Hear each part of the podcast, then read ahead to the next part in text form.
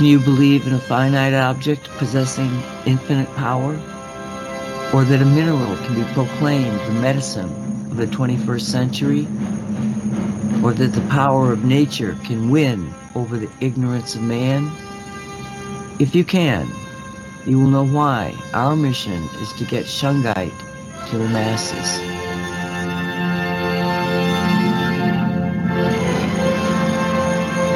You are entering the Shungite zone. This is the Shungite Radio Show produced by Cosmic Reality Radio.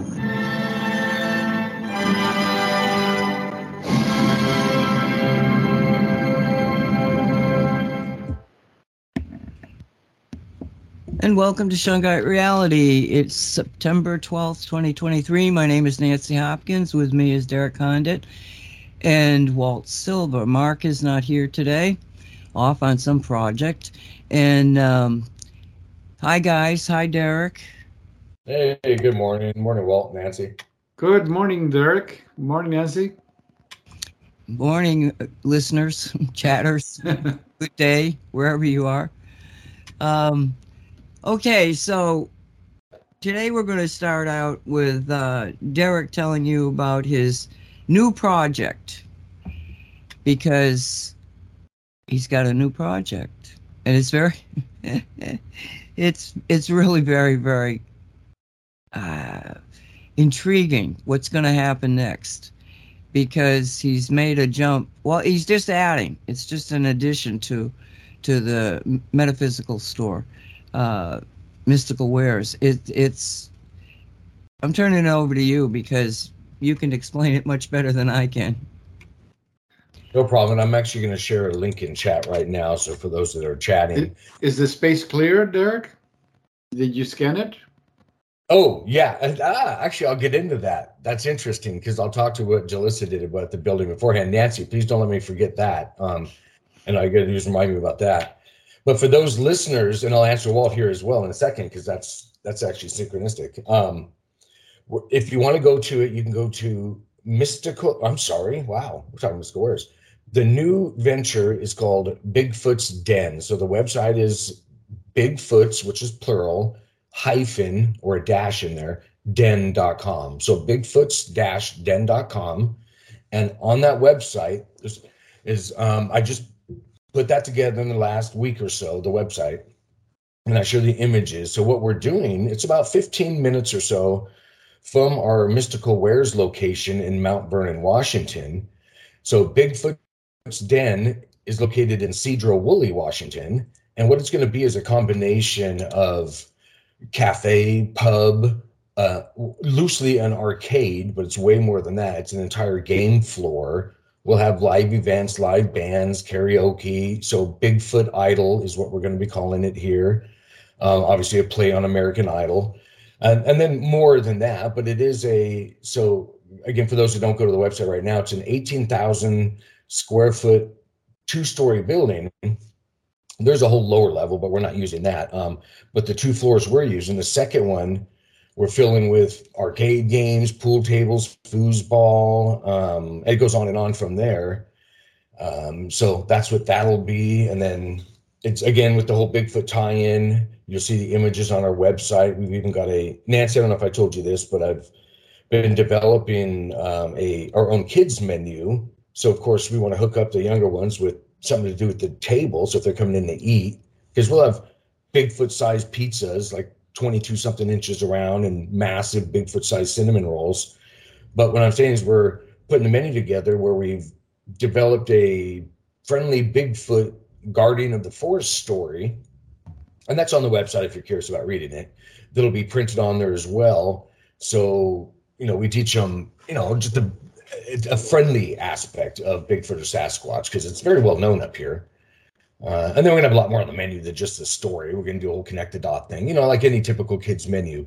Um, but it'll be, you know, nature and educational um, oriented in, in various ways about taking care of nature and things like that. So um, we're gonna, you know, have our spin on it, of course, but wood everywhere. We already have none of them are in those photos yet, but I'll get them up.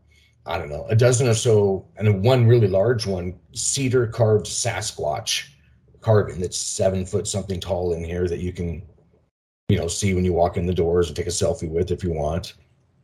But it is a community place, family oriented. Um, no hard alcohol, anything like that. Just beer, wine, and cider sort of deal uh, for the adults. So, but Nancy, I don't know if we want to get any more into that. at all. I know we're going to transition into uh, some some Bigfoot and Sas- or and or Sasquatch um, conversation here in a minute. Well, Walt, well, go uh, let's talk about the building because one of the things that I've been, you know, trying to to to do in the current shows now is to talk more about interology.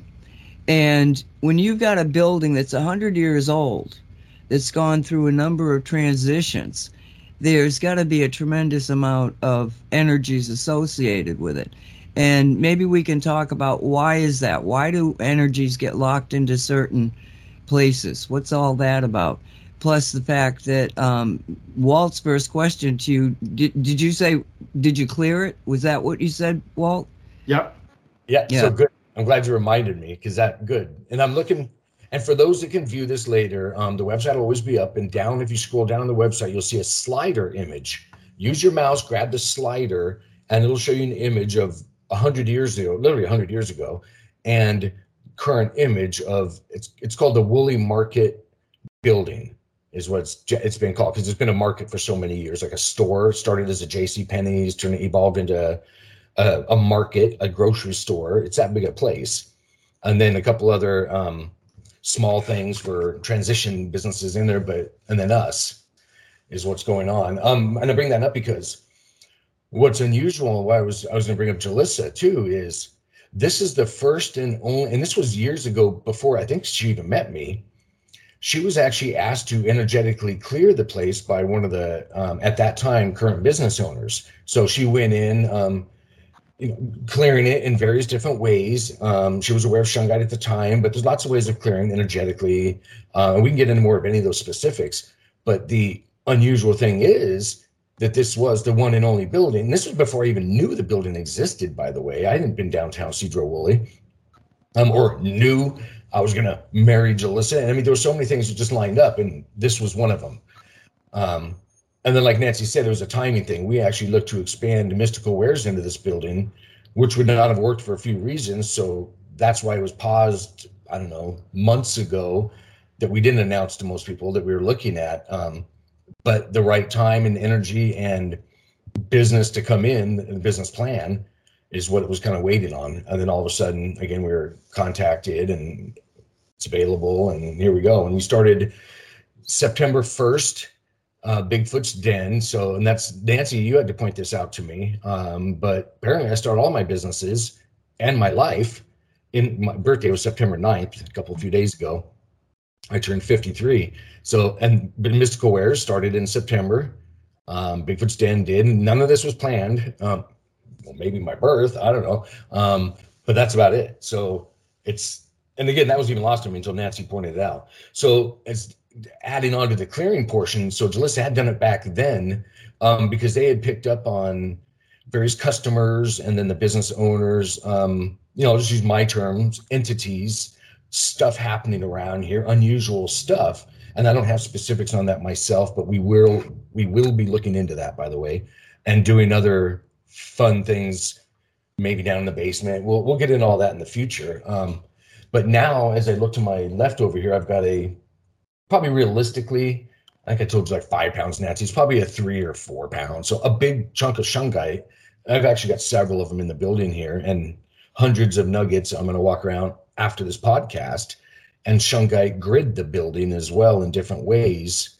Um, and I've smudged it and all that. But again, I want um, the shungite energy just, and it's already changed phenomenally, by the way. We had a person come in, give me a quote on shampooing the carpets couple weeks ago. Well, no, it can't even be a couple weeks ago. It has to be a week ago. We're literally just barely a week into this. Um, and then he came back in yesterday to start trying to shampoo some of the spots. And he said, had comments about how it felt differently and how amazing. He can't wait to bring his family here. Um, I'm trying to think about who else. Nobody else has been really inside because it's I've got it closed right now. I'm kind of looking out the window. Go ahead. What kind of what kind of lighting do you have? Um, well, let me look because I've got some weird upstairs office. I literally look down on the stage because we do have a stage in here and a dance floor. Um, L, well, I don't know. Looks like LED ones. It may have been similar deal as Mystical Wares did, Nancy, or the state forced on Mystical Wares. Their people came in at no cost to us, took out all the um, fluorescent lights and replaced them and the ballasts. So a portion of the lights, we'll just say the fixture, um, with LEDs. And then we just shungited the heck out of those. We're doing the same here.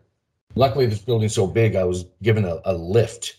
So a platform you can stand on and raise it up and down. So I can get up to these lights and uh, do whatever I'm. Well, by looking at them, I'm probably going to shungite magnet them. Will be the easiest way.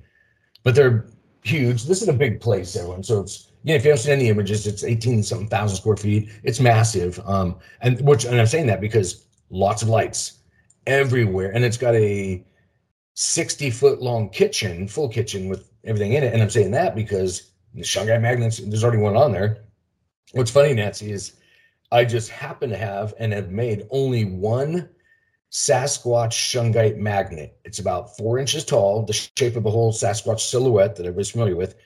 And the shungite, I mean, I only made one of them because the mold, it just didn't lend itself to making mass production of these magnets. But that's what I happen to have and grab. So it's the first and only one in here right now. Um, that's just kind of, and that wasn't planned either. So it's just kind of funny. Um, so the kitchen will be shungited the heck out of and just everywhere.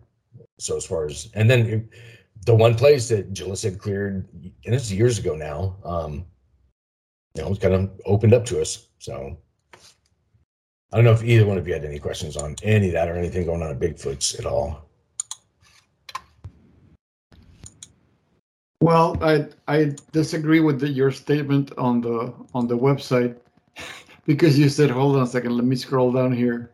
Uh, where are we at? It says Guardian of the Wilderness. Oh, there we go. In the heart of a lush and sentient forest, nestled deep within Pacific Mountain, there lived a gentle giant. That's what my my disagreement. It says there lives a gentle giant.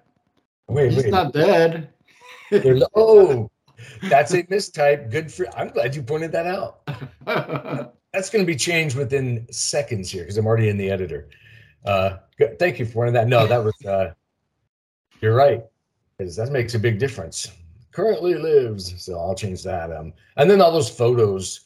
So what he's talking about, everybody's on the website. There's a story, like I mentioned, uh, just a Bigfoot Can guarding the forest. can you read? Can you read the story? How long is it? not Oh, very long. no, Walt, do you want to read it? Well, read it. okay. Guardian of the Wilderness. In the heart of, of a lush and ancient forest nestled deep within the Pacific Northwest, there lives a gentle giant known as Bigfoot. While many believe Bigfoot to be a mysterious and elusive creature, those who had encountered him knew the truth. He was a guardian of the wilderness. Bigfoot's massive frame, covered in thick fur, allowed him to blend seamlessly with the towering trees and dense underbrush. He roamed the forest with a quiet grace, his large footprints leaving barely a trace behind. His eyes, wise and kind, watch over the diverse creatures that call the forest their home. In the state of Washington, there is a family of friendly Bigfoots who live quietly among the ancient trees.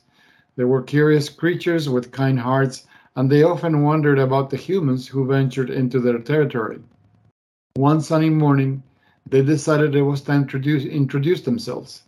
With gentle footsteps, they approached a group of local humans hiking through the woods.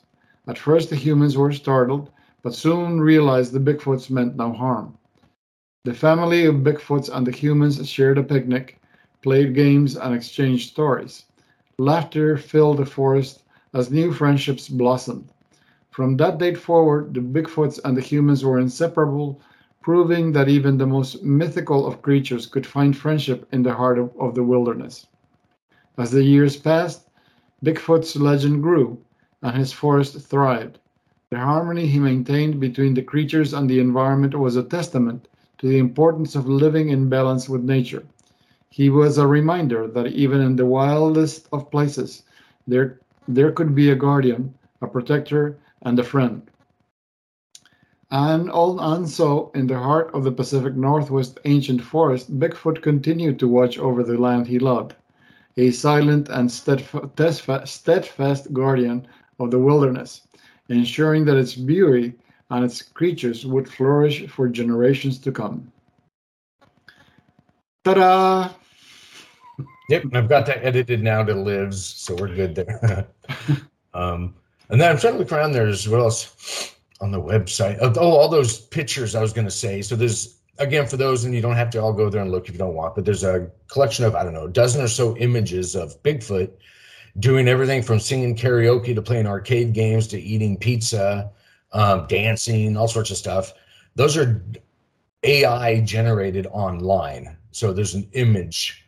So uh, nowhere, nowhere in the store will you find a, a poster that says "No shoes, no service." No, uh, yeah, yeah, no shoes, no shirt, no service. No, uh-uh. we're actually going to take some of these images, and uh, I've already done it, and uh, biggie sized them, we'll just call it. Um, and I'm going to frame them in a 16 by 10 turn into posters basically and frame them, put them in there. So Bigfoot's den, so like Bigfoot's den at home sort of thing. So this, I filled this place with plants, and not filled it yet, but it's starting to. Lots of plants, so foliage, wood going on in here, and we're gonna have like, think like a family photo album sort of deal on the wall with some of these images. So it'll have that feel to it of Bigfoot's den. Um, well, you've even got the the the foot the the shoes. Bigfoot feet coming to you. You have it carved. Oh, he con. That's funny. He contacted me yesterday. So I mentioned a seven foot tall cedar wood carved Sasquatch that's here, and I'll get images later online of it. That's here in the store, and I've showed them before. That local carver who did that, Marcus from Creative Cre I don't even want to say Creative Creations. Um, you can follow him off our Instagram. Um, isn't he the ones sitting on the sidewalk on the photo? In what? The, the, very first photo in in your in your series of store photos shows a Sasquatch at the very corner of the building. Is that the one?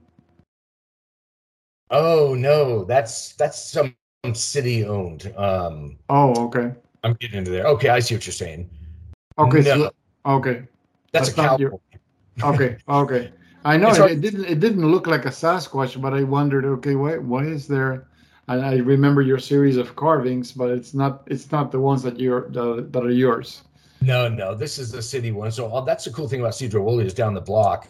Every other building or so uh, has, and in this case, what he's talking about is on the outside of our building. There's a probably eight foot tall wood, I don't know if it's cedar, but wood carved like a cowboy. It's or a wood cutter is what it is because this is big on uh-huh. logging around here, and there's a little dog like climbing up his leg there or something, trying to get his uh-huh. attention.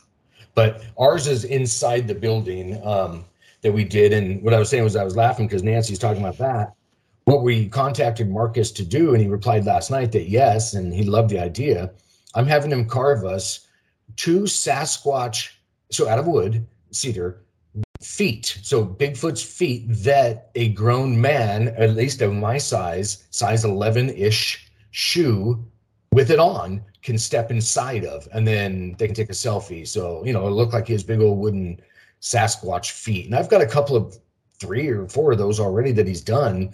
Not to where you can put your feet in them. That's where I came up with that idea, thinking that's a good selfie thing. Kids can stand in it, people, whatever, and take a selfie. And we'll strategically put Bigfoot's Den logo behind it or something, so you get that photo.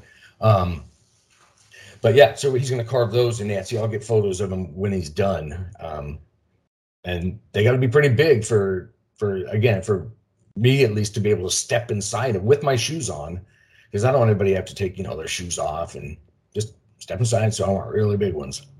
Um, so anyway, that's some cheesy I, I, I, can't wait until uh, Christmas. Is Sasquatch going to be Santa? Oh yeah, I've already got the Sasquatch outfit or costume that I'm thinking I'm now going to have to have somebody else come in and wear it, and it's a really nice one um, with huge feet, of course, and all that. So um, because I'll probably be doing 50 other jobs, um, but yeah. So anyway, we've got that as well, and get get your get yourself uh, somebody to take pictures of the kids with oh, of course. Yeah, the whole Chamber of Commerce contacted us already. They're excited about it, and no, I'm talking about Santa Claus. You know, in Sasquatch dressed up like Santa Claus, and get the yeah. you can you'd probably find somebody that would put this together for you and do it, you know, for you, because I used to do that at, at Christmas time. I take pictures of Santa Claus, and if you get people who, I mean, I don't how many Santa Clauses were in Miami, but it was always our Santa Claus that got more Santa pictures than anybody else, and that was because I was the photographer. and the reason it was me, well, I'm a photographer, but the way that they set these things up, it was just bad pictures. So I reset them so that you could get really good pictures. The company wasn't happy, but they were happy when the money started flowing in. So just get yourself somebody that, like me, you know, a photographer that might just want to make some money. And you'll bring the people into the store, plus you'll get the kids to, you know, have this amazing picture. Although I don't know, will it make makes people doubt Santa Claus if they look like Sasquatch? uh, around here, they'd probably have fun with it and like it. That's probably not a bad idea. Yeah, think about it. Anything to draw them in, you know. And plus the fact that he's talking about all these arcade uh, things, and what it is is the upstairs, and so there's only one way up. It's the stairs, and he's going to. Uh, sell time by the hour instead of by the game so that you just you know ten dollars an hour for your kids send them on up there and you, all you have to do is sit there have a good time drink your beer and just watch the stairs if your kid doesn't come down it he's having a hell of a good time and you you're having a good time too so it, it's it having been in the business i'm just tickled pink with it i'm kind of jealous of you because you've got so much uh, opportunity to make this a very special place, like you made Mystical Wares. So, have fun, Derek. Yeah, it'll be fun. We'll be doing a lot here. We'll have different festivals, fairs, events, all that kind of stuff. I've already got some local bands contacting us wanting to come in. It's basically prepped for all that as well. Like I said, we're going to do Bigfoot Idol as well, um, to where because the locals like I'm getting up there singing on stage, and so we're going to do that and hook them up and and have fun with it. So now it's just doing 50. I'm literally painting these. As I look around, I'm like, oh my gosh, painting the entire second floor myself over the last few days, and it's not a small job, we'll just say. Um, and then from there, every other moving part, because we have to have Bigfoot sized pizzas that I mentioned. So that's custom pans you got to have. And um, yes, I gave thought to a Bigfoot foot shaped pizza, but there's too many issues with that. I'll just say to waste anybody's time. Um, and I even thought, well, I put pepperoni on the toes, the toenail, and but then it's ended up into being uh, where those toes fall off and it's hard to cook and so. But we're just going to do a massive one. So think Bigfoot sized as far as a well, a twenty something inch, at least twenty two inch pizza is pretty darn big. Um, and then the cinnamon rolls the size of cake pans, so whatever that is, ten inches at least across. See, one of the benefits of that place was that it's completely outfitted in a in a pretty professional level uh, uh, kitchen.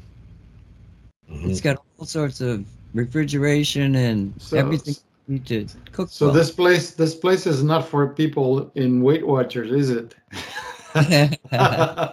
sure it is. Look at the menu because I'm a vegetarian and the menu is online on the website. So there's vegetarian chicken wings, which are not uh, a whole lot. Now, okay, yeah, of course, I'm trying to paint a pretty picture here. There is, you can get a pile of French fries with, you know, all, all kinds of goodies on it, or chicken wings and a pizza.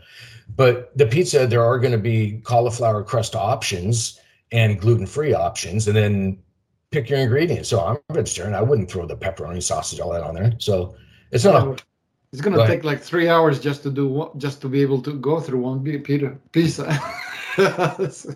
you come in here with a big old family, and you know, however many, you're gonna want a Bigfoot pizza, and yeah, and save some money that way. And and then there's yeah. again the nachos and vegetarian options everywhere. So if you want your like chili fries or nachos, well, there's chili with no meat. Does that uh, town have a, a, university? Because you would get a lot of uh, what do you call it? University students no university. Well, there's a high school just down the road. Um, So that's that's a thing. And then what Nancy was mentioning too is on that game floor that you pay ten dollars an hour for. That way you don't nickel and dime the parents because you could easily spend 20, 30 bucks for a kid to run around and put that dollar bill in an arcade or more in an arcade game. So ours don't have coin slots. They're all included. The skee ball, and they're all brand new skee ball tables as well. Pool four pool tables, um, foosball. It goes on and on, but all that's included. So it's an entire game floor upstairs. So it's the second floor that's going to be that one. Um, that's what Nancy was mentioning too, with all the tables downstairs. So no, it'll be interesting. We'll do live stuff from here. I'll broadcast some. We'll get um, uh, we have pretty good connection here, so I can I can get online and broadcast some events, podcasts. I don't know where you wanted to go, Nancy, on anything. Did you want to just jump in? Because well, I, I, okay, so the story that about Bigfoot. Did you write that, or did you get it from someplace else? no, I know I was on another podcast, and they sent me a link um, to a AI website that I'd mentioned before. Um, they say AI, so I'm not going to get in the whole AI conversation unless you guys want to, but it's it's there's different versions of that.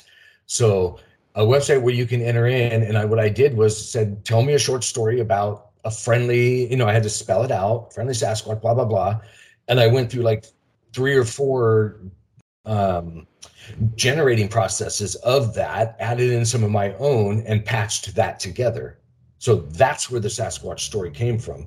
You have to give it guidance, and then basically it's just a a, a computer that you know runs through everything from a thesaurus to other you know books that have been written, stuff like that. So that's where that came from. Huh. Yeah, interesting. But I had you have to tweak it, just like the images. I have to say friendly Sas. So if we're talking about an image on the website, like a, a Sasquatch in, in a big old cinema, I'd say friendly, long bearded sa- sa- or Bigfoot, Sasquatch or Bigfoot. I have to play with that. Um, sitting in a bar eating, and you have to you have to type out the image you want in the sake of an image, or in the same story, the Sasquatch, the Guardian of the Forest thing. And I named it all of that, and then again chopped what I didn't like and edited it.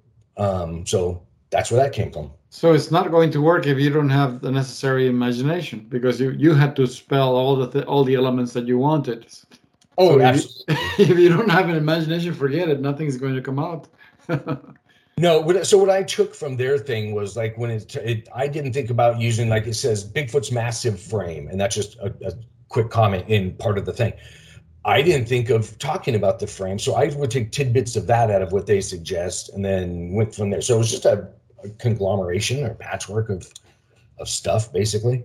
Um, yeah, so that's the website, and it, it'll be editing. Um, I will be editing it or updating it often. It was just updated today adding whatever um, as we get. We're hoping for. It's all about licensing um, because I have to have certain restaurant and liquor licenses in place, of course. But and there's certain timing restrictions. I have to do a posting in the door for this long, for this, that, and the other. So when all is said and done, we're hoping to be hopefully open within a month. Um, so sometime in October is is the goal. Um, Are you planning on doing like an internet cafe where there'll be stations for people who want to navigate the internet? Um, and we already do stuff like that, similar to Mystical Wares. So we'll we'll see how much we want to open that up, kind of thing. Um, because we even made our little polished rock and crystal QR code downloadable in Mystical Wares, and we have um, uh, Mystical Wares Wi-Fi on during fairs so that people can use it back there. Mostly because of vendors, they couldn't you run their like PayPal or credit card readers if we didn't do something like that. Um, so that's why that was done here in this building because I'm right downtown Sedro-Woolley. I turned on my Wi-Fi um, on my cell phone. I must have had 20 different spots to choose from. Uh, so there was it's so I don't know. We'll see. I'm not going to put monitors anywhere. Nothing like that. No, I'm not going to techie it out. It's going to feel like Bigfoot's den. A lot of wood, a lot of plant, live plants. There's a couple dozen, some huge, some small, live plants everywhere. Lots of carvings. Um, keep it comfortable because this is a, a woodsy northwestern, uh, well, not so small town anymore, um, but still has the feel. So, so it, will Mrs. Bigfoot be coming knocking when it gets really late and he's not back? Yeah, hopefully we get a bunch of Bigfoots coming out of the forest to, to check this place out. And we get a lot of people that have costumes too. One has a white one, so kind of a usually they'd call it a Yeti costume. So from you know snow regions, this, that, and the other. So we, there's another local that has that, and I have mine, and there's there's several I know of because we're a sponsor of the the um, Bigfoot Festival coming up at the county fairgrounds at the end of September. So we're sponsoring the I think Sasquatch stage or something like that.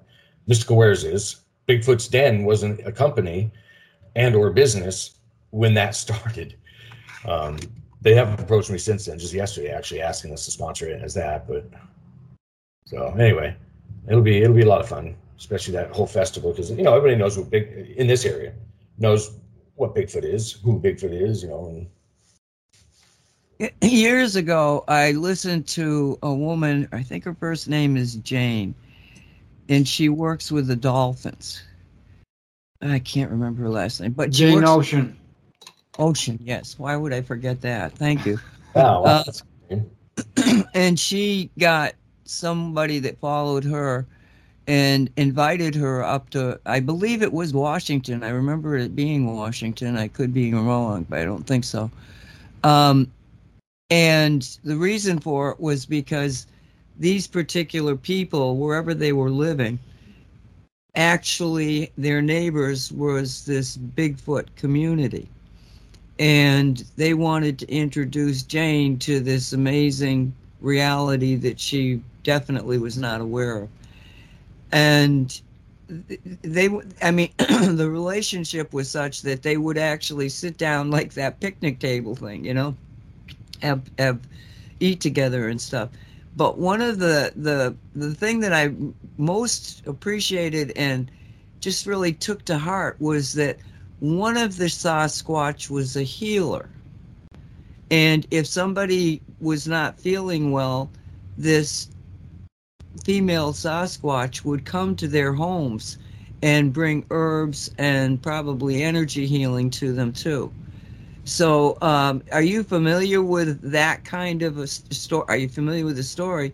And is that what you see in certain areas of Washington that there is really an understanding by the locals that these are very, very real and you do interact with them? I know you do, but um, can you give us any information on that?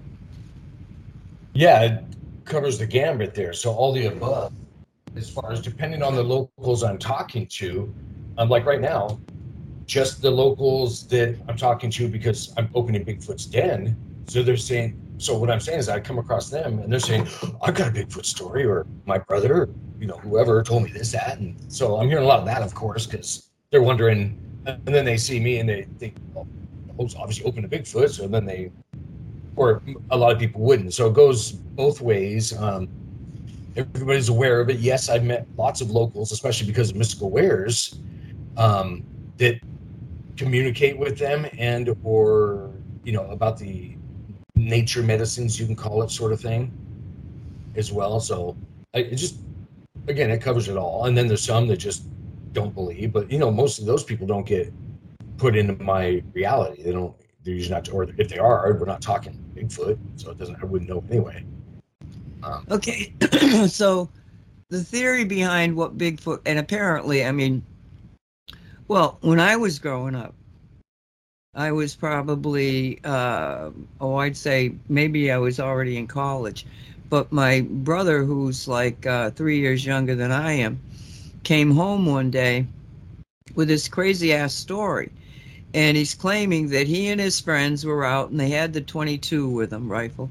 They had the 22 rifle with them and, and they were out in the woods and they saw this and he proceeds to describe Bigfoot. But this is the first time I'd ever heard of Bigfoot.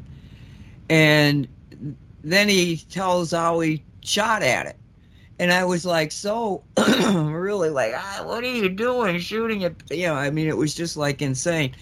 But so even before Bigfoot came into the internet or reading it about it or anything, my brother in Massachusetts actually had a Bigfoot story.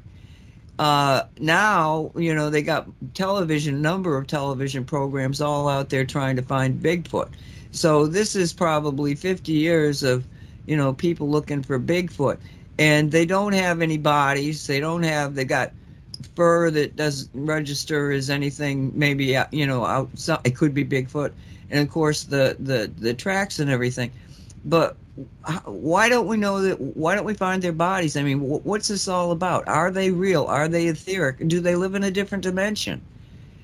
You know, I mean, because how we got into just thinking about discussing this was somebody came into the Bigfoot den while Derek was there and said, I explain that, Derek. Tell, tell, tell that little thing about the shadow. Oh, and that was actually at Mystical Wares. And I think it was Jalissa they walked up on. But what it was, what she's talking about here is um, a person walked in and, and, said, Well, I bet you haven't, I have a theory about Bigfoot. Uh, and so something like that. Uh, I bet you haven't heard before. And then they get into this spiel about what if he's not he, I'll just say he for the story. What if Bigfoot's only 12 inches tall and everybody's seeing the, his shadow? That kind of deal. And I thought it was funny as heck because I'm thinking, what a creative uh, perspective. And you know, you know, we can run physics, and I'm not saying that's the deal by any means, um, everyone, because then you know how are you going to get the light under him and blah blah blah. But I'm just I'm acknowledging the the creativity and the way of thinking and the way of thinking out, not just out of the box, but you know, out in the back end and all around. So that was just cool as heck to hear somebody thinking that way, and that they felt comfortable enough in mystical wares to mention it to Jalissa and not worry about being crazy. Not crazy. There's, you know, open your mind. And then even just by thinking about things that way, you may have an aha moment that leads to something else. So anyway, but that was just really cool to hear. Um, she told me that the other day. Yeah, and and it is an aha moment. It's like, yeah, we. Why, why not? Why not be something outside of what what we think it is? Because you know, years and years ago, decades ago, there was a, a TV show that dealt with um, Sasquatch that were ETs. I don't know if any of you saw it. It didn't. I, I, I was on for a very short period of time, but bringing in the concept that oh, Sasquatch are really ETs was something that was very unusual. It well, it's it's very real because according to the Ra material, the Law of One books, that's that's where the Sasquatch come from because there there's a chapter in the book. Uh, Don Elkins was the one posing the questions to Ra and, and now responding to the questions. So he had a there was a chapter where he had questions about Tiamat, the planet that once stood between Mars and Jupiter, what that you now call the asteroid belt. So uh, Ra explained that the planet was destroyed there was a, a, a, a confrontation by the locals. There was a, a, lo- a local war, and that war meant the destruction of the planet. So what happened is the souls of the people there there was a a lot a ton, I mean beyond measure a ton of soul fragmentation because of that because of that destruction of the planet. So it took a very long time for all those soul all those soul fragments to be brought back together so when they were brought, brought back together and be ready for incarnation they were brought to this planet so that's why the sasquatch don't have a separate soul like we do. Humans have two souls. There's a soul for the physical body and then there's the the higher soul.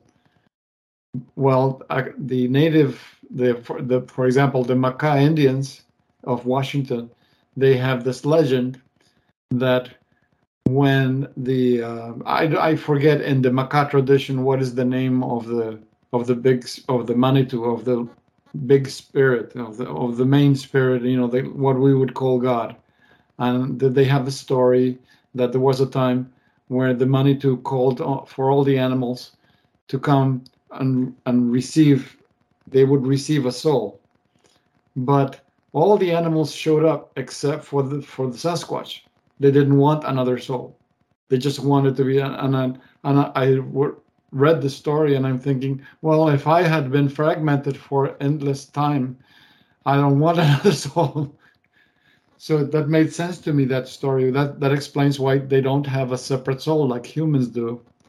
and they are ETs because they come from Tiamat, the planet that used to be there between Mars and, and Jupiter. So you were right on track. but they but they but they indicated that um, they are 3D, not human 3D. They're not from an ether. They're not. They're not from another dimension. They're not from a different world. They, they right now they've lived on Earth and and for what a millennium, and um, we still don't have any physical indication of like their body. Well, well, they can. Don't forget that they can shift because, like for example, the Lemurians they're still on Earth, but we can't see them because of their ability to shift their vibration. So they're here, they're solid, they're flesh and bone, but you can't see them because they're they can actually alter their vibration so they're out of sync with this the vibration of this reality. If you are, you know, if you're a seer, like for example, dali who can see the her guides, yes, then yes, you will be able to see them.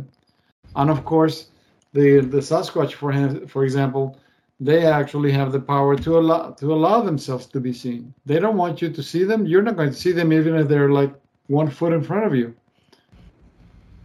because that's their capabilities. Uh, I mean, that's how they are advanced when it comes to psychic abilities. And do you agree with that, Derek? Is that how yeah, you see? Yeah, I do, and I'd say a good way to visualize that is again think of a, a fan on your desk, like one sitting here next to me, a little air fan. Well, when they're physical, think the the fan's off or on slow, so you can see the the blades spinning around there. And when you turn up the fan on high, all of a sudden the blades disappear. They go invisible. They're on, on think higher frequency. So yeah, that's there's lots of ways of describing it, but that's exactly how I perceive them myself. Um, and physical, 100% physical as well. My dad walked up on one physically as well, and, and they'll run off. Usually, they won't usually phase out right there in front of you because they don't really want to, you know, give all their I'll just make fun of it secrets away um to everybody. But no, that's a thing. Absolutely, I've been around there where they're with my daughter where they're invisible. So higher frequency. I'll just again for that term. Um, where a branch, I asked them because I, I could see them still. They were like hazy, but she couldn't. I'm like, oh, and they're small. They're barely my size. So I joked with her. I said, I don't know, a couple kids ones are here, and I. They pulled the branch down two or three times, and it wasn't a windy day. And I won't, you know, get into the whole story, but the whole branch is coming down like somebody grabbed it right there next to us so she could see that it was a legit. Well, and I never thought about it. I don't know how the heck they did that then because they and it was great. It wasn't like a vague, oh, it kind of rustled a little bit. It was like drop down and snap back up sort of thing a couple times. Um, from that phase frequency, I don't know. So they could interact with physical stuff while they were um, in that state, I'll say. And then and ahead. No, I'm just remembering the their ability to conceal things, including themselves. It's so funny because uh, uh, Larry and Anelia, who live there on, on with you guys in, in Washington State, they had a a thing where they found a deer cache, and he explained what that is. A deer cache is when when you have some kind of predator who kills a deer and is unable to consume it all. They have a way of hiding it so that nobody can take that deer away. So that they call that a deer cache and they uh, they some Sasquatch pointed to them that there was a deer cache in the area, and Enelia was astounded because she was standing right there.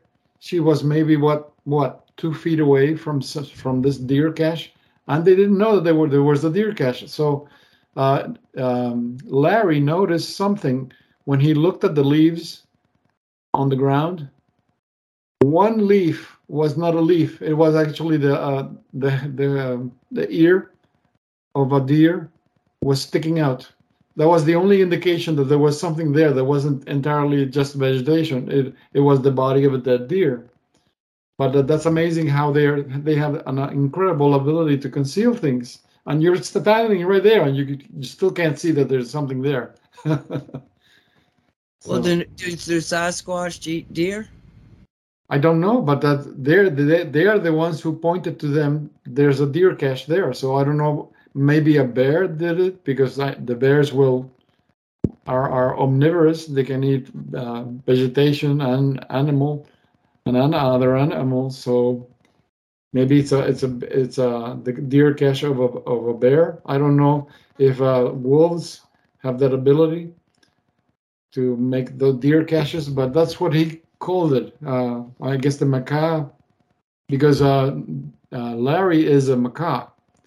He's a Makah native, so maybe that's the term they use. They call it deer cache. What what what what did what does Sasquatch eat?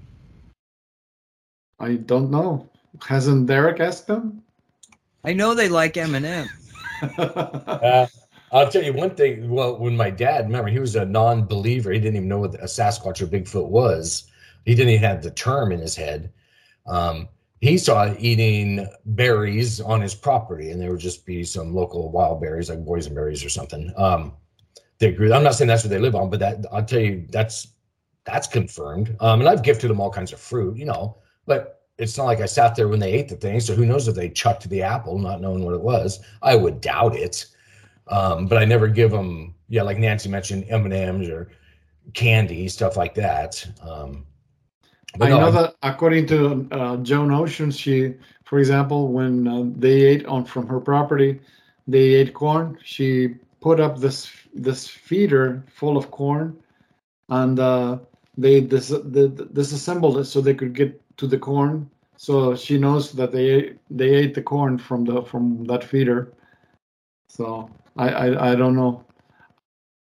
Well, just like any of us, they're going to eat whatever has you know nutritional value for that body or vehicle they have. Mm-hmm. So I would assume, and I became more energy sensitive, and I'll just for again ease of words, psychic, and all that woo woo stuff. When and I'm not saying everybody has to do this, but for this body or vehicle, when I became a vegetarian, so that was, you know, could have been a coincidence, but you know, I'm not a big believer in coincidences. So that's a thing for me. So, and if they, let's just say, you know, woo woo's a thing, they're definitely, you know, pretty advanced in that. So, um, I don't know. I I would extrapolate from that that maybe they're herbivores or you know I don't, I don't want to call them a vegetarian, but I don't have any idea to be honest on all that. I've never seen them grab a deer and take a bite out of it. I'm just having fun with it, but no, I mean, to, but if vegetables, fruits, things like that. I don't know how many vegetables grow out in the woods, but how many of them do you suppose there is? Oh, there's thousands. It's not like oh, there's ten up in the northwest, and they're all seeing, you know, one of them kind of thing. There's many thousands. I talked to a a local um uh, I'll just say local native, and he's he's part of one of the tribes up here, and he was also a police officer, and they had a group of them run right through their whole event, and there was dozens of people there that just on the outer skirts. So just think a big glade, I guess it'd be called field, but all bordered by you know several hundred foot tall um, trees, just um, just big pine trees and cedars and stuff like that, and they they could have stayed in the forest line, but they didn't. They walked to the very edge and, and were sighted with and that was in the papers and all that too. But there's countless of those stories. So there's a lot they've been seen in Arizona by buddy of mine. Yeah, and there's of course. Go ahead. No, no, I was just remembering what uh, Joan Ocean said that uh, their society, their structure is matriarchal, not not not uh, patriarchal. So it's the women sense. who call the shots. yeah, that probably works out a lot better. Yeah. Yeah, so no, there's and they they're all. I mean, up here, I've probably seen I don't know a half dozen of them. Different, they're different ones. So, and that's just me going from. Well, granted, I do go out in the the boonies as we call it a lot, out in the woods and all that. Um, but even that, I was driving down the highway and I saw one. Um, I put that story out a few times. Just driving to uh, the prison. When I was a correctional officer, just ran straight across the highway, straight into the forest. Um, not a real exciting sighting, but I mean, I mean, as far as eventful, but it happened. So I mean, they're they're all over. And I, have, I don't have a number. I don't know. I don't. I have no well, idea. I, I watched this one program uh, a, a long time ago, and it was about sightings of Sasquatch in Massachusetts. and they seem to be tracking this one Sasquatch because oh this people saw it in this town and then you know next town over yeah yeah it was spotted and stuff and they were were tracking it but the the Sasquatch was moving faster than a, a anybody could move if they were just walking or even running.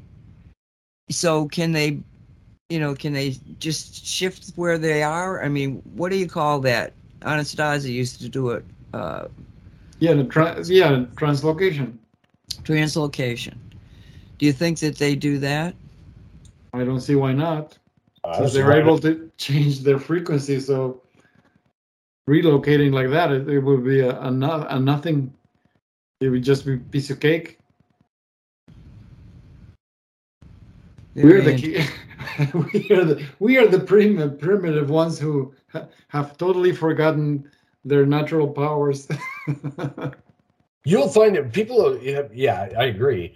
And you'll have more experiences. So I, I don't have anything to get over because I've seen them as far as believing this, that. And I don't have to believe a darn thing. And then again, let alone because my my dad, not just because of his background as a ex NSA, this, that, and the other, and all kind, and him not even knowing about him, having his sighting and telling me. And then again, mine. So that's removed from my reality, having to believe or not that anybody's saying you have to do that or watch this video to say, well, it has to be because it, they're there. It, it is a thing. So when I go out there with that knowing and understanding, and not believing a dang thing because it is just a part of our reality, well, then it happens more. It's just like if you, you know, have in your thoughts and or just accept it, they're gonna pick up on that. And then that's how it goes. And I wish I had better terms to describe that, but that's how you can do it too. And exactly, and it's because they're picking up on your thinking is that they can see that this person is uh, hostile, Yep. You know, Sure. someone to stay away from, or someone who can they can trust. So that makes the whole di- difference. I've had them bring out trash. I was on a, so- oh, they do. They'll bring out our tr- human trash, as in cans, just whatever. Some fool goes out there drinking a beer, leaves his can or whatever, um, or Red Bull, whatever it is in the day. And I'll, and those, there's no other hikers out there, and they'll bring it, and I'll pass by this. And I'm very OCD as far as being aware of my surroundings, not just because of my past, but just the personality as well. Um, I'll know if something's been touched or moved. I'm also, I can track. So I pick up on stuff, and not that a tin can out in the woods is a hard thing. It's a hard thing to miss, is what I'm saying. So I'll have them bring it out to this spot where I've sat down to take a break or drink of water, whatever it is, and then all of a sudden, when I come back out, that can that clearly has been in the woods for who knows how many years because it's been, um, you know, holes in it, you know, until it's aged or piece of tarp or whatever the deal is. It's happened a lot of times. Is put right out there for me to pick up on the way out that's a thing. And I'll tell you, years ago, initially, I first when I saw this, I didn't pick it up, and it was we'll say a test, but not. I needed to get right in my head to go. What? No, I'm cleaning up the forest. I'm not picking up after some fool that walked out there throwing his trash. I'm gonna leave it for. Nah, I had to get out of that mindset. I'm just being totally blunt here. And then when I came back around, I go, oh no, oh I gotta stop that. That's interesting. Heart chakra just massively lit up. Um, so big welling emotion and sort of those uh anyway let me move past that um then it, that stuff happens like what just happened to me right there. As you're in the woods and that's a frequency and then your interactions amplify.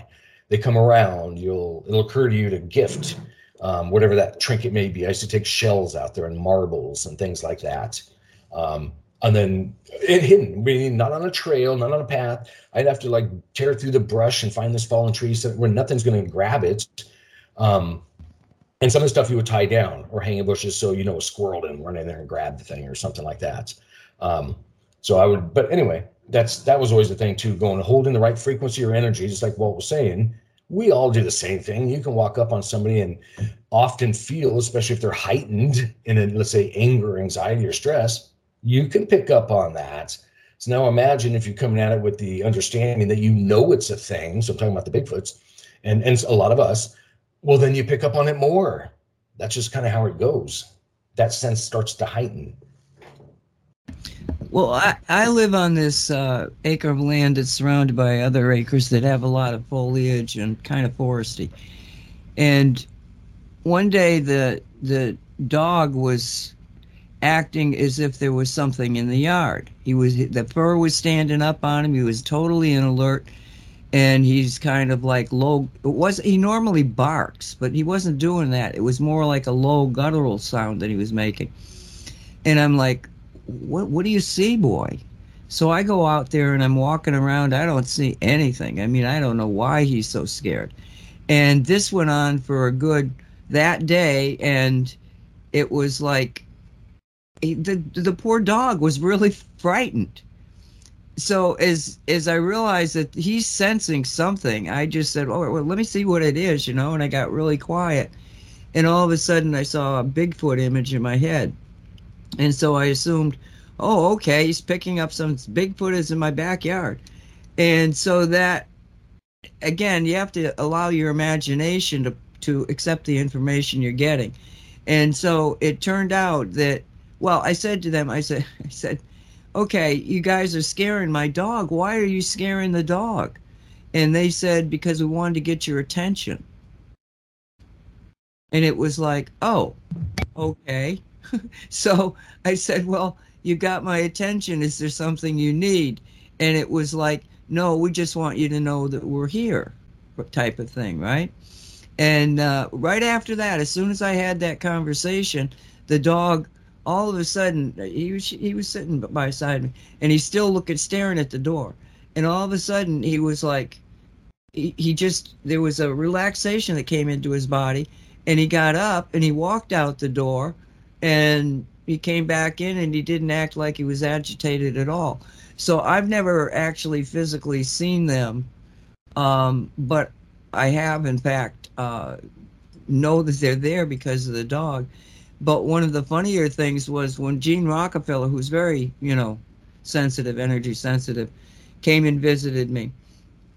I was, I was facing the wall and doing dishes, and she was going to go out the back door, which was right behind me. So she, and it's a latch thing. You have to, it's a latch. So she unlatches it, and she starts to open the door, and somebody pushed it back and she looked up and it's a window there and she sees Sasquatch staring back at her.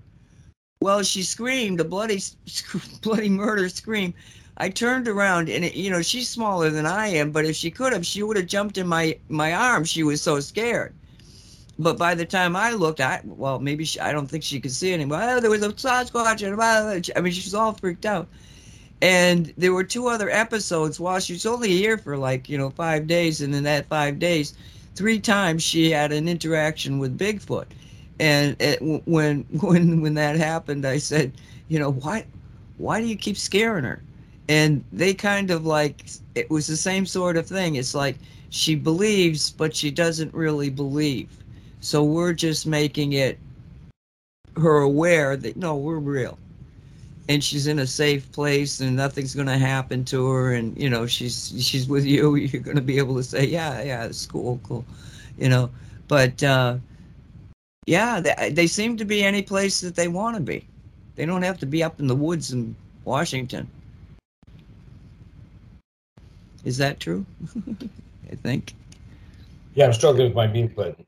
Oh yeah they uh they're they're all over the place. They've they've been seen everywhere. So I mean, you can go. There's so many stories out there of all of that, and they're not seeing um, different things. It's there's different versions of it, of course, but no, it's it's all over the place. I don't I don't have any idea. It's not like I have a map of where the you know the Bigfoots roam. Uh, but I definitely tell you, they're absolutely up here in the in the forests.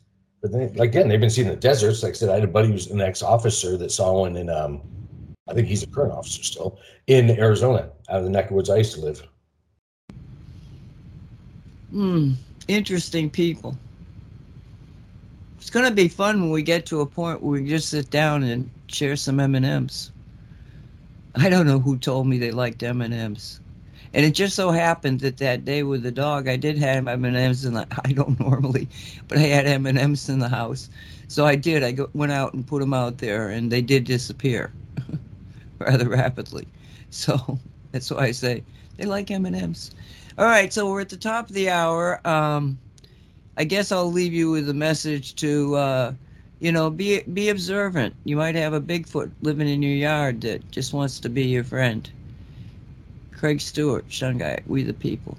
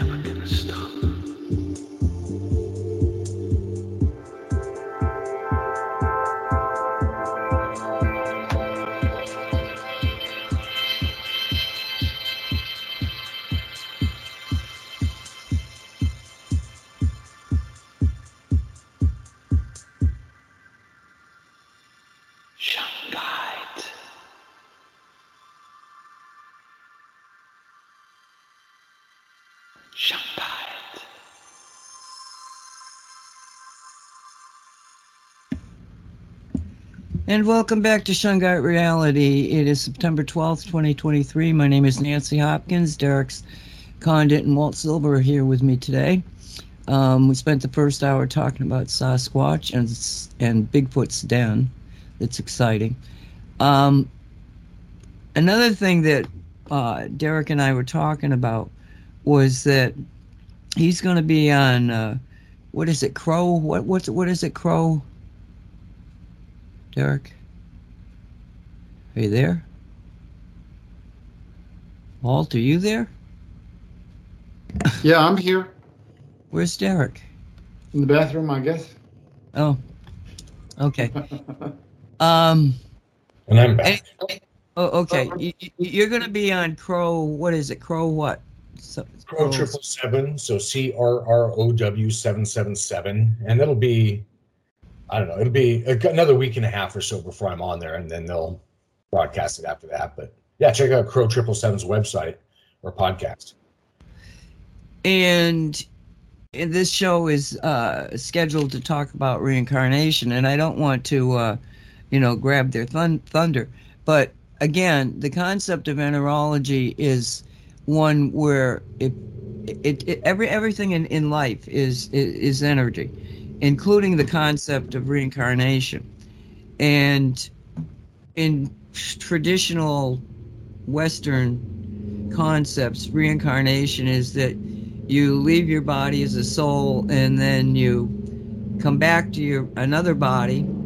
And the dictating of what kind of experience you, you have is based on the karma that you picked up in this last you know voyage as a human being um, they assume that or they the, you assume based on what you know i did anyway was that if it's not it's one you die and then you have another body you die and you have another body but over the years, I've realized that I don't think that a lot of that story is true.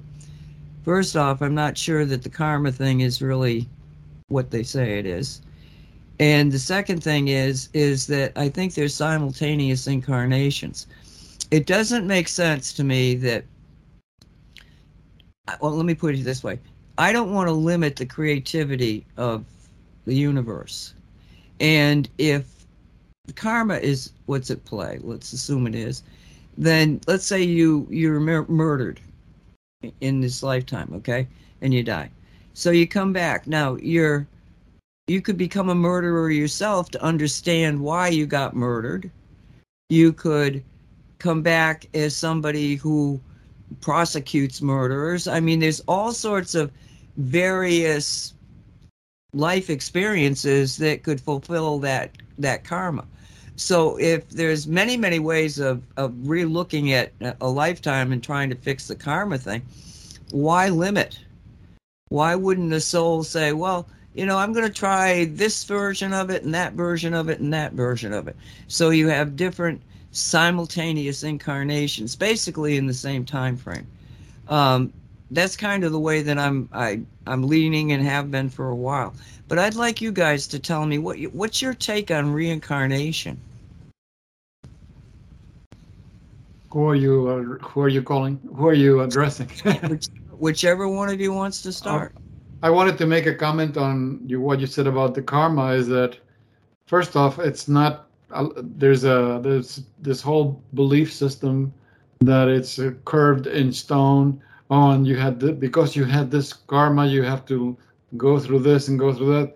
And that's absolutely not true because, for example, if you read the story of uh, the autobiography of a yogi, the, the story of Paramhansa Yogananda, uh, when he talks about the events around uh, when Lahiri Mahasaya met uh, uh, uh, the Mahavatar Babaji, there was a, a an, an, event that the Mahavatar Babaji was sitting with a group of, of uh, disciples in the in the Himalaya, and they were they're all sitting around this fire, and then all of a sudden, he got up and he picked up a, piece of uh, burning wood from the fire, and he burned the the arm the, the side of the arm of one of them.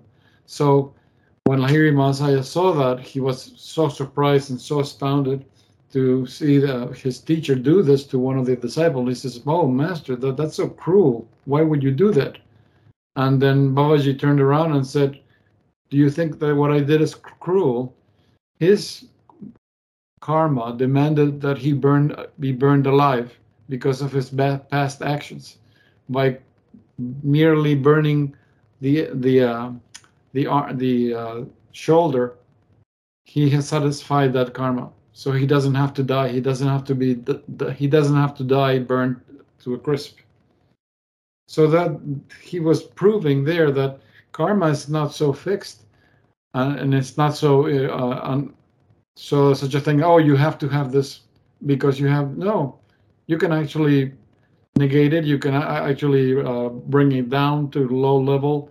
You you're not forced. Nothing is forcing you to have this karma. What happened is that on this planet for a long time, we the, the problem that we had on this planet is incarnation is natural. It's an it's a natural process that you leave the your manifestation in one body and you continue your life elsewhere. What is unnatural is reincarnation.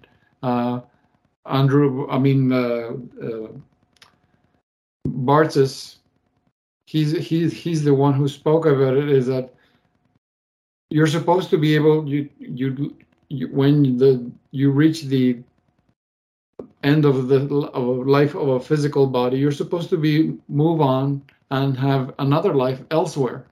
You're not su- supposed to be going through life after life after life stuck on this planet.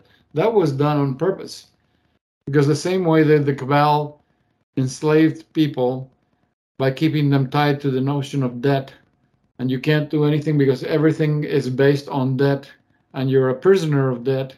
They did that on the spiritual plane as well. So they they implemented this this system of uh, of karma. So, for example, Andrew Andrew, Bar, Andrew Bar, Bartzis explains is that you, when you leave, you're supposed to have a complete body, re, I mean, complete life reviews, all the lives, so that you can determine, okay, this is what I've done, this is what I've learned. Like um, uh, Dr. Costa used to explain, is that when if you were to look at the structure of your incarnations, you'll notice that there are 12 zodiac signs, and and you and you had every sign has a specific frequency. There's a there's a there's an energy to each of the signs, and that's that is significant because it, it's representing okay what what energy is on that life. What is it that you're going to be learning from that, and then you move on to the next one. Well, you're supposed to have a complete life review, and and Andrew uh, Andrew Bartzis explains that he they did it on purpose, where somebody dies and instead of giving the, you the complete life review so that you know what your next thing will be, they just give you this this quickie, a very very fast look, so that you can reincarnate and go back into the system. So not only are they you stealing your your life force as a living being, but they also they they keep you tied with this concept of death, spiritual death. Oh, you have to come back because you did this this bad and thing and this and you did that other thing and you killed this person and you and you robbed from these people so you have to go back and you no that, that that's forceful and according to everything i've read so far on the subject that's over and done with. They they cancel that endless re- repeating cycle. Oh you, oh you have to die and you have to come back and you have to die you die and you come back. No they that's been over and done with. This this whole business because it's all been affected and and impacted by this frequency change that we're going through. That like right now everything third dimensional it's actually been kept in place as a like a placeholder so people don't lose their place. But in reality we're in fourth density a quick and quickly moving into fifth density. A lot of people are seeing it. A lot of people are experiencing it because they're they're seeing like my there are days when my mom sees this uh like a like a cobweb shining over things and then all, uh, a few hours later it's gone. And it has and it's not physical I, I i ask dolly and she gets and she experiences the same things because our perception of reality is changing as our vibration is changing so that that business of the forceful incarnation is over and done with.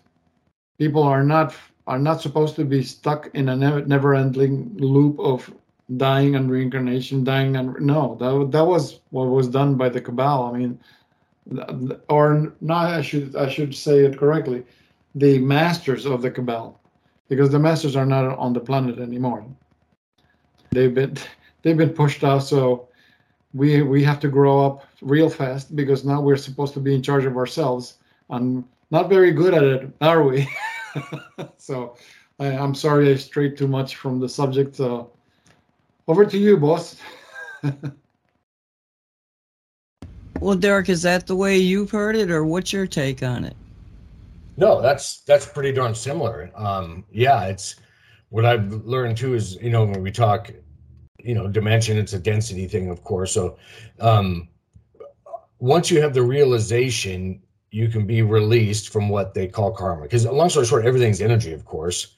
And all the entity has to do is have the aha moment of realization that they're an energy entity or an energy being, and you can affect all of that. But if we believe some story that you have this energy called karma that stays with you forever, well, then, you know, have fun with that. You can convince yourself of all sorts of things.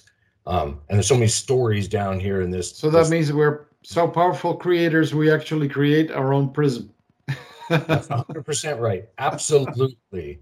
That's a thing. Because I've had them, people in, in sessions with me, either remote or in person, literally just have them change their thoughts by a conversation we're having. And then I can see the energy around them changing and what people call karma or attachments, or sometimes they call them implants. I've heard it all different ways. When I perceive it, it's energy.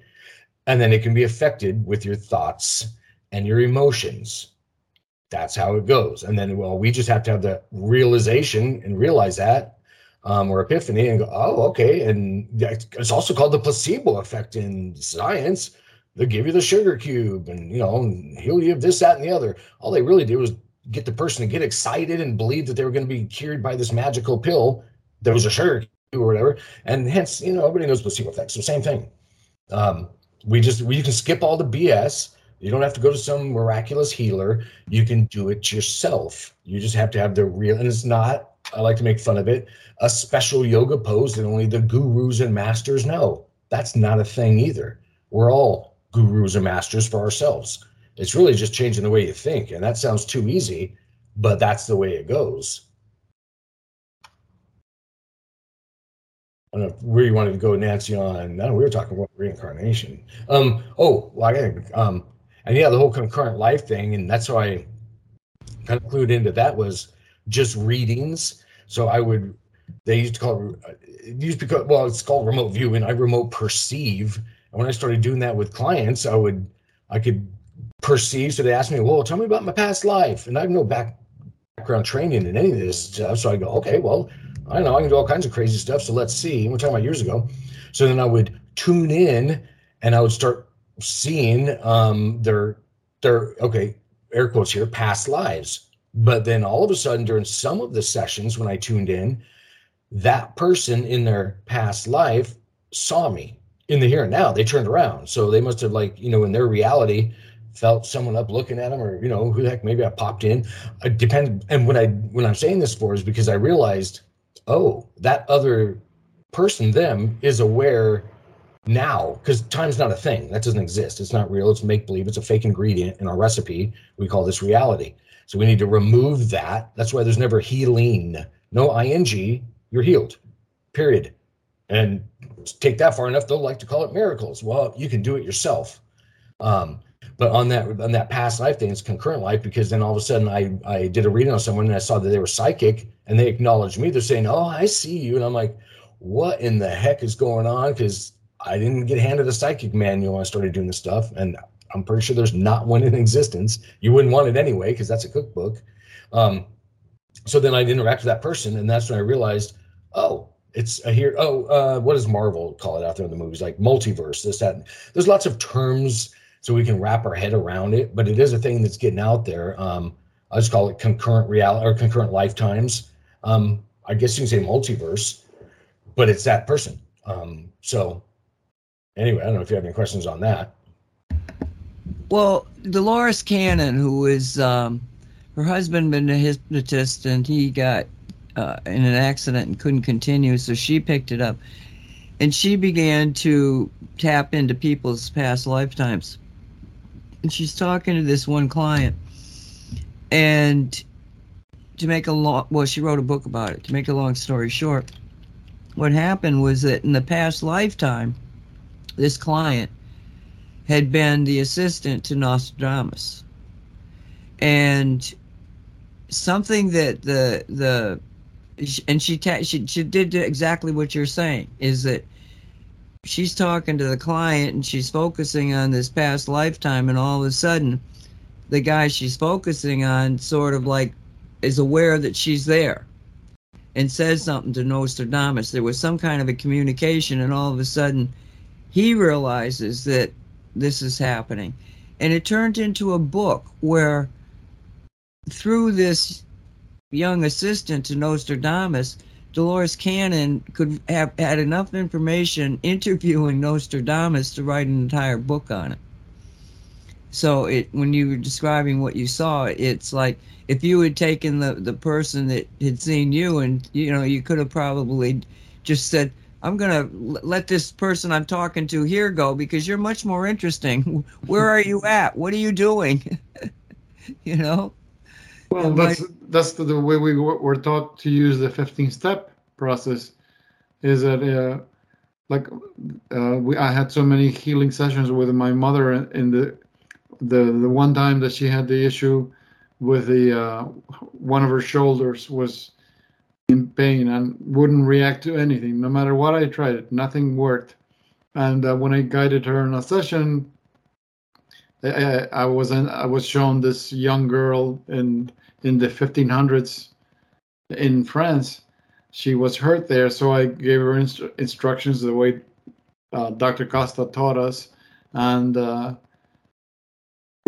had had her heal the the girl's shoulder and remove the bandages and um, and filled everything in with light.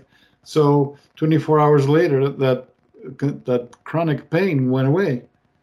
And then when she had uh, uh, the, she had another pain in one of the uh, feet terrible pain affecting one of her feet it uh, i was i was uh, asked to be guided okay where is this pain coming from? Is this pain from another life? And i got yes. And this time it was a hunter that he the setting was like some guy in in in in the arctic somewhere because everything was was snow and ice and he got his foot hurt caught in a bear trap. That's how he got the, the damage to the foot. So once that was repaired, the pain in her present body was gone. Never like it, she was it was never there. So like that, there were two other events where the healing happened elsewhere because it wasn't something in the present. It was it would happen at another time. So it just goes to show time doesn't exist and energy doesn't know time.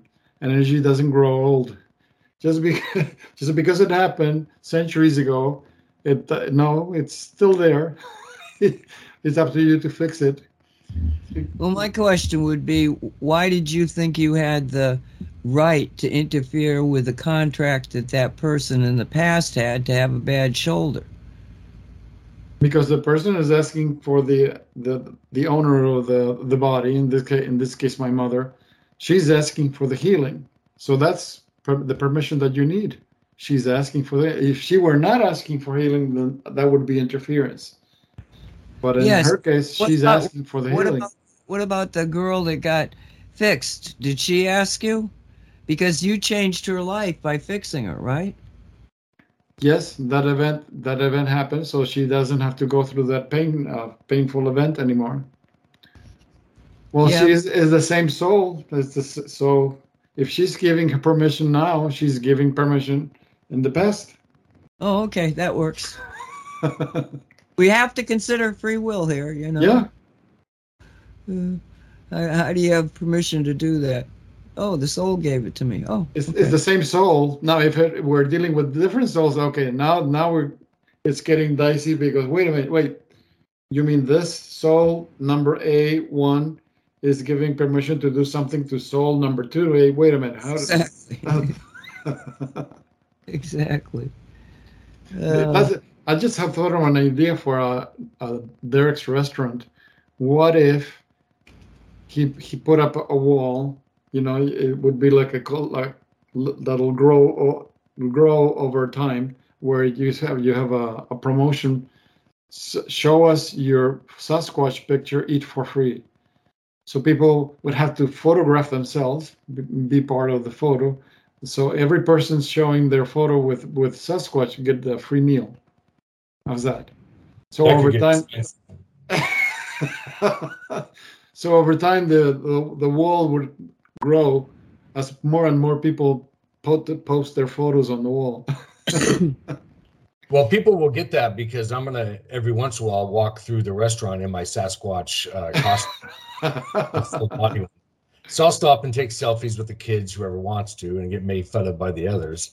But yeah, we'll be doing stuff like that. So, those were the two subjects that I was interested in covering. What, what, what would you like to talk about? Either of you? Do you have any idea? We've still got over half an hour of the show. we don't have Mark to ask us a question. Uh, Walt, you got any direction you want to head? A question. Since before this, your sunburn hot in space, and before your race was born, I have awaited a question. Remember that? Remember that? The city at the edge of forever? In Oh. Star Trek? You don't remember that? Sounded No. familiar. I did not. I place it. What does it mean? What? What? what? Well, the Guardian of Ser- Forever had been waiting since since before our Sunbird Hot in Space is waiting for a question, because the Guardian of Forever was was a portal that existed on a planet where the uh, civilization that existed there fled through time. The planet was on its way out. You know, little by little, the, the planet was going to wind down its life. So, but they wanted to continue. So they mo- they sh- instead of changing places, they changed time. They went to a different time altogether. So that was the, that was the episode, of "The City at the Edge of Forever." Th- There are a lot of civilizations that seem to have just disappeared.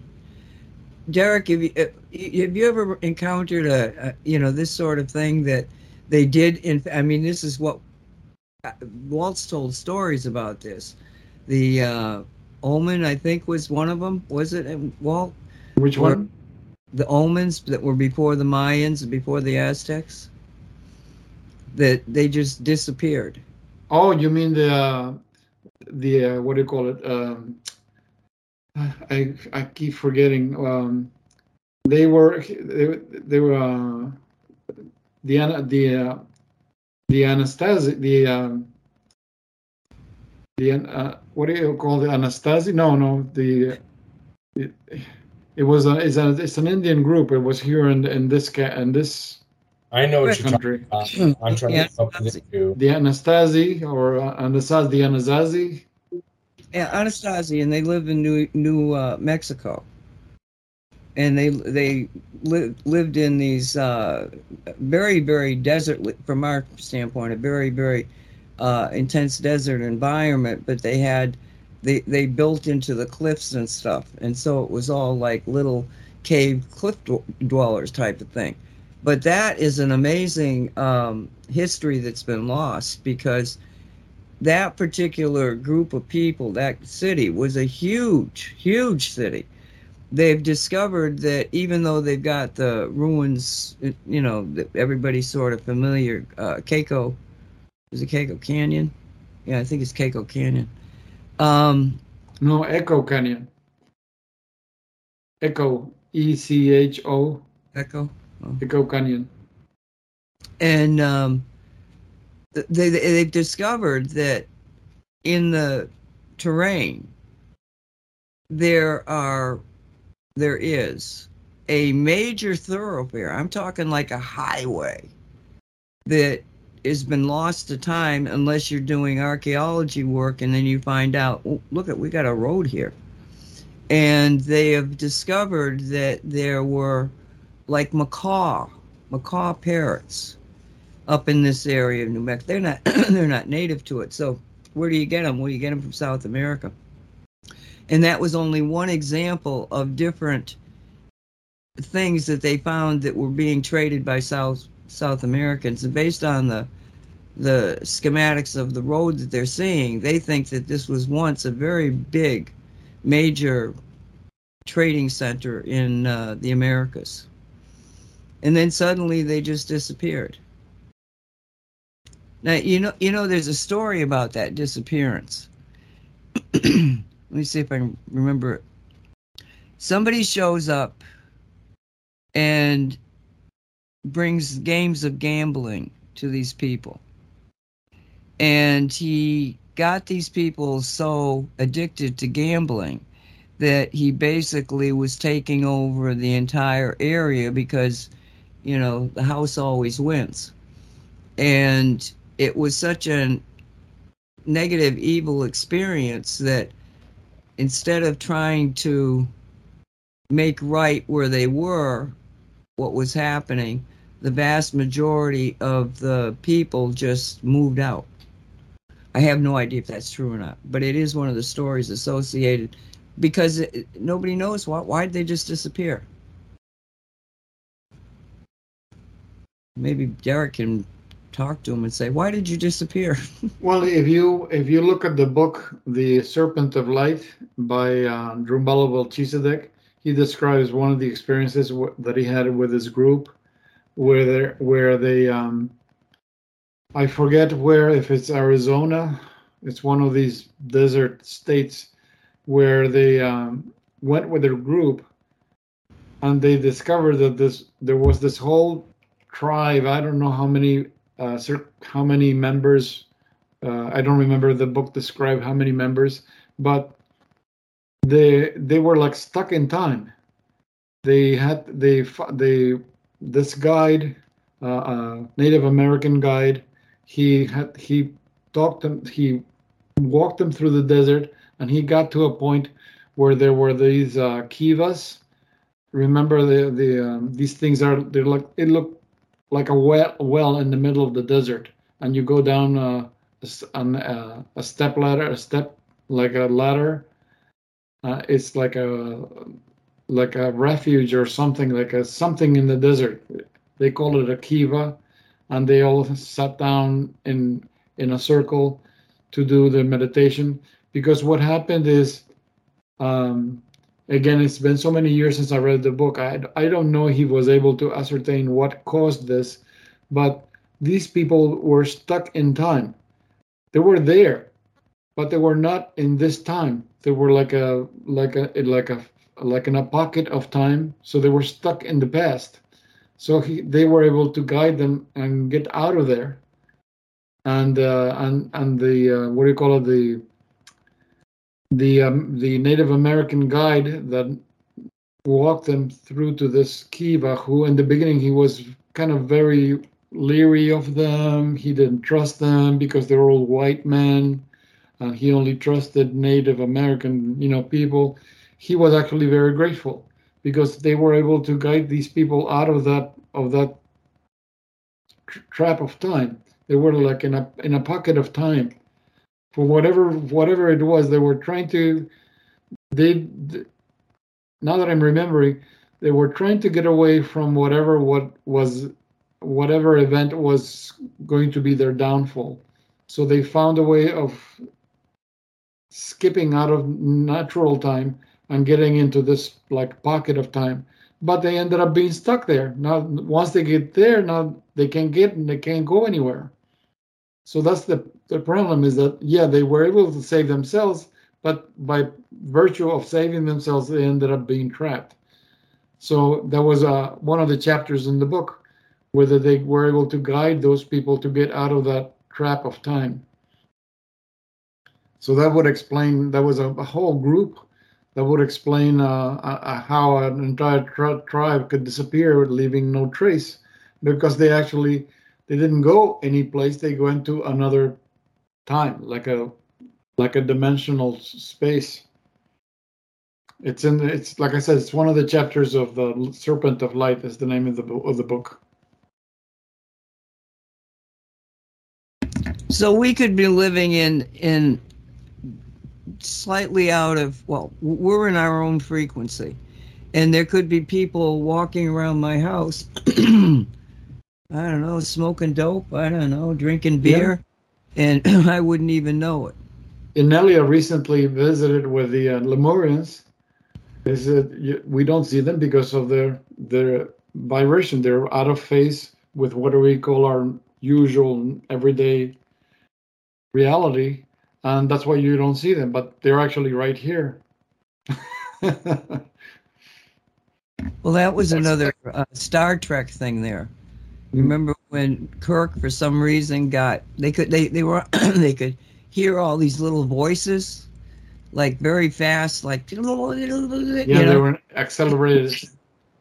Yeah, and and somehow or another he ended up being able to hear them because now he's in the same situation they were in. And uh, I don't remember all the details of it, but it was just because they were moving faster than the people on the ship were. And if they got hurt, uh, if you got physically hurt, you would uh, age uh, at an accelerated pa- pace. You would die of old age. Oh my. if you suffered uh, or an organic damage to to your bodies. So what, remember, in every episode, they kill the what do you call it? The red shirts. Whoever's wearing a red shirt gets killed. so one of the red shirts I remember had a he got hurt with something and he died of old age right before everyone's eyes. My. yeah. Do you do you think that there are are groups of people living right next door to us that we don't know about, Derek? Oh, 100%. Because, I mean, just think of it like an, um, and we've all probably heard this before, but a, an FM or AM radio. I mean, turn the dial, think your focus.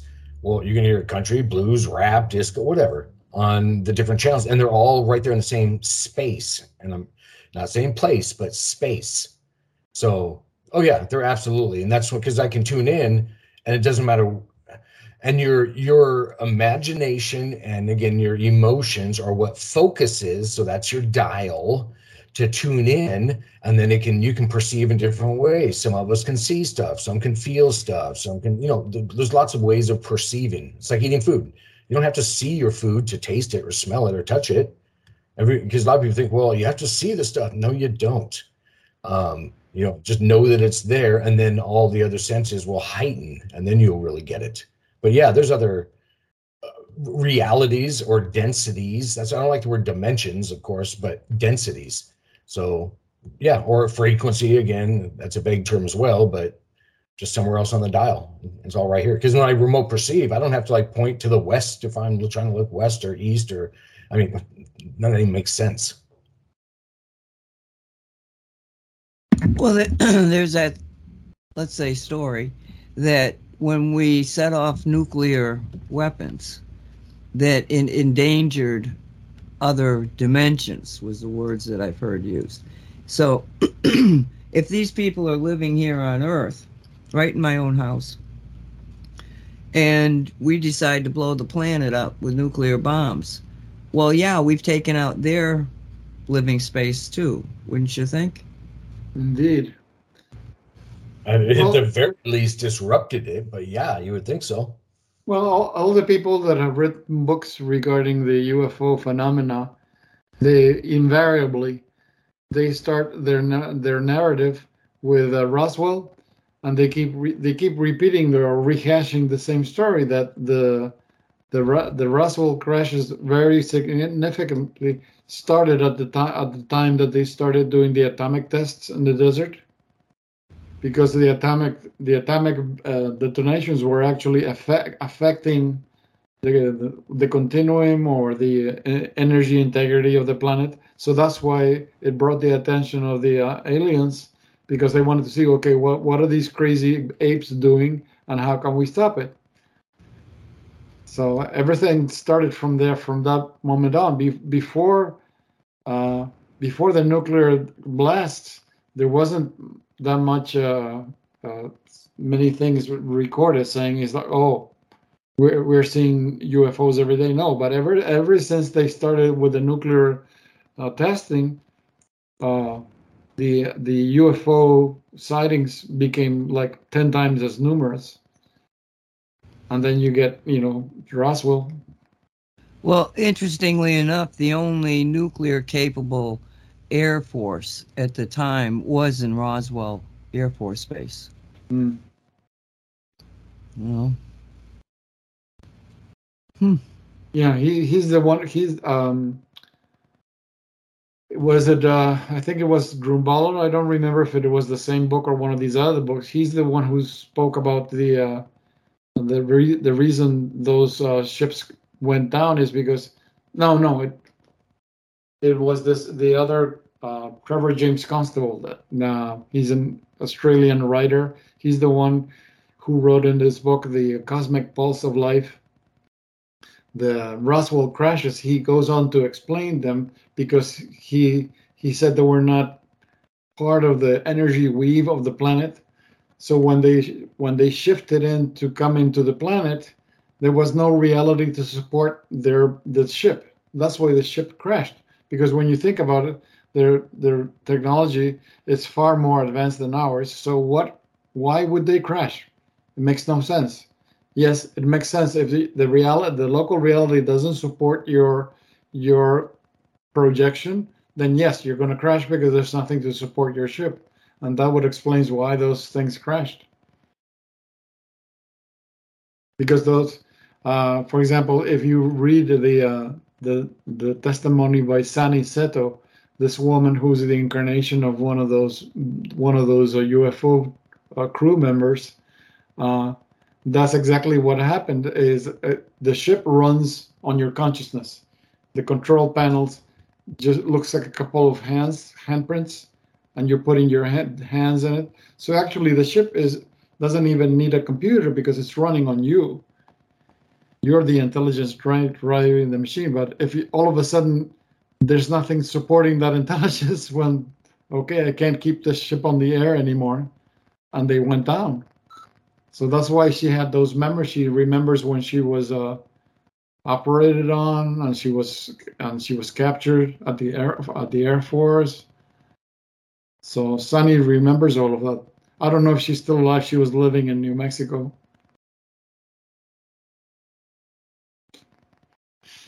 There's a lot of things we don't know about.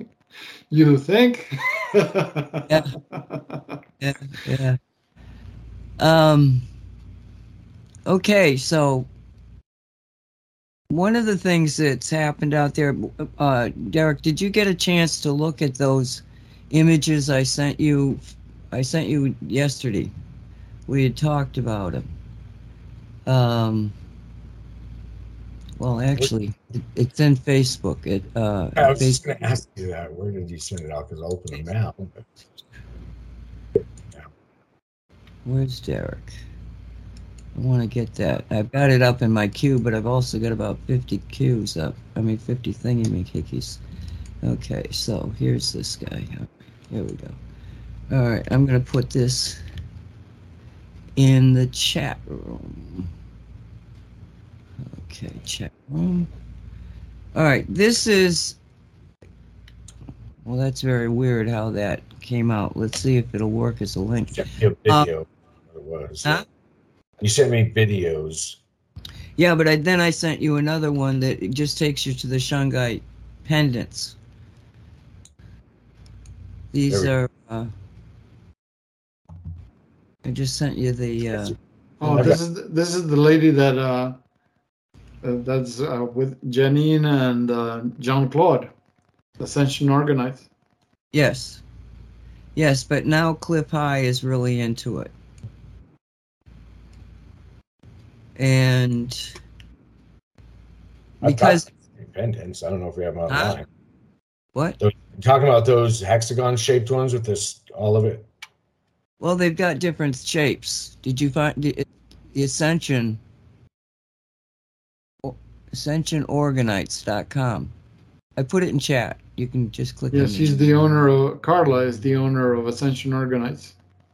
No, I'm there. I see all their pendants. We've got these all these same cuts. These are ones that are just pre-done that you can buy from a distributor. There's Yeah. all kinds of yeah, every one of these little teardrop ones to longer, I don't know, oval shaped ones. Um, the laser etched ones where they put little trees in there and this, that, and the other. Yeah, I have access to all that stuff. I only I like doing the laser, my own laser etching, of course that love and heals on there. Um, but no, a lot of these are good pendants. I mean, I like the shapes of a lot of them. That's why I have them as well. But they they're they're just the raw regular ones. Correct. Yeah, regular Yeah. shine. Yeah. Um. A solid piece, not not um not resin. I'm talking to the listeners, not a uh, resin one. So just a solid carved piece of shungite. You know, maybe the size of a quarter. You know, it's not as strong as the the ones in resin because this is a single piece. But when you have the uh, what do you call it? The resin, the resin pieces, which is made of shungite powder, you get millions of particles under. It. They're all resonating with each other. It's much more powerful than than in- uh, than one whole piece. Well, you What- add the the silver to it, and you've even got something Yeah. a step up from that. Well, quite a bit, a few steps up from that. hmm So I'm just I'm just making people aware that this is trending. They've already run out. All of these, well, not all of them, but Cliff High and Janine and Jean-Claude, and they're all into this. This is what they're into. And when you listen to, I've only listened to Cliff High very sh- short uh, statement about it, but th- he's talking about the EMF. That's why they're wearing them, the EMF, and that the EMF um, is. I th- he usually used the word. I think he said the word blocked, but I'm not sure. But it, it's not the concept of entomology at all. And I feel bad that they're all into this, but they're not getting the true teachings that Shungite can give us. You know that it's not. It, the shape is important to a degree, but not really. Um, this is a very nice version of Shungite, but if you take it further, like Walt just explained, you know, you've got something even more, and that you can get through mystical wares. I'm not telling you not to support these people, but I'm telling you if you're into Shungite, that you need to, for your own understanding of it, do a lot more research than these people are giving you. And if you go to Mystical Wares, we've done the research. It's there. Go to the research page, FAQs on Shungite and the research. You're going to find a tremendous amount of information. But it's like these guys are just being introduced to it. So even eight years after we started this project, now you're seeing people who are, these people have got tens of thousands of people following. And it's just, uh, God, I just wish they would listen to us. you know? Anyway. But what's your opinion on them, Derek? You want to. On the pendants? Yeah. No, they're good. I like them. I mean, they're not. I agree with Walto too. I mean, really, the key uh, combo there is you know shungite and silver, in that whatever form you can get that, be it the the cosmic um, silver shungite tumbled nuggets or in a resin or whatever. So that's, I mean, I like those too, but you know, just, I mean, I have, what do I have? One? No, I have one of the pendants right now, a cosmic one. Um, yeah, they're good. Those are good for animals. I mean, uh, they're good for humans too. But they're just again the, the I don't like the word stronger, but the the better choice, the more energetic choice, would be the blend with silver in whatever way you can do that. So um, but no, they're good pendants and like the shape of them and everything too. That's why I've had some, and we have probably in the shelf of Mystical Wares right now. I got to know that we have everything online. I know we don't have everything online that we have in store. It's just too hard to to get that many items and keep up on it. But um, no, they're it's good in any form. Yep. But the best form is what you get from Mystical Wares. I'm just saying that not because I'm you know, God, I gotta support Derek. It's just because I know in my heart of hearts that we know more about it. We've been at this for a very long time. We've taken the, I mean, and what I mean a long time, I mean, it's not just that we have looked at the Shungite for a long time.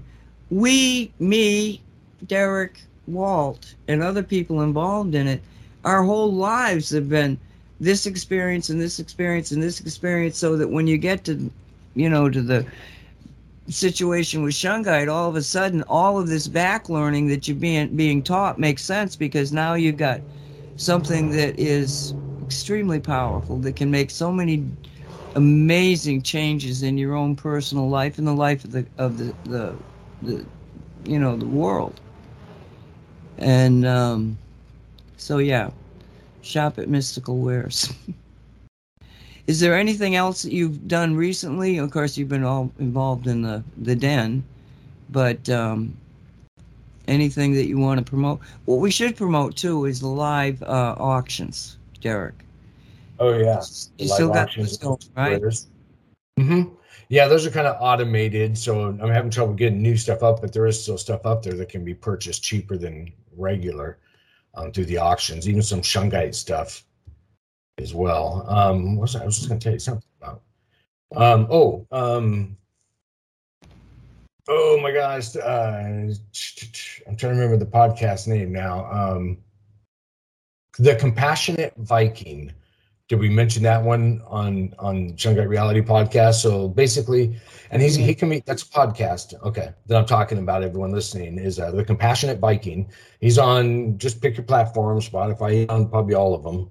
Um, and I was interviewed by him in my office, um, so in person interview a couple weeks ago, um, literally days before Bigfoot's Den started um, turning on. So that's and I haven't heard it. Well, I don't hear any of mine but that is out there. I still need to share it on our website. Uh, but he's a great guy, great podcaster. Talks about a lot of similar stuff we do um, about natural healing and remedies and, and tools we can use. So just wanted to put that out there.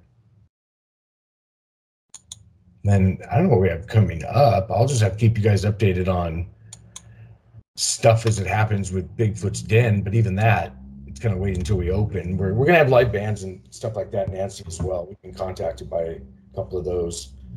Um, so that'll be fun. Okay, so Walt, anything else you would like to kind of talk about regarding enterology or shungite or?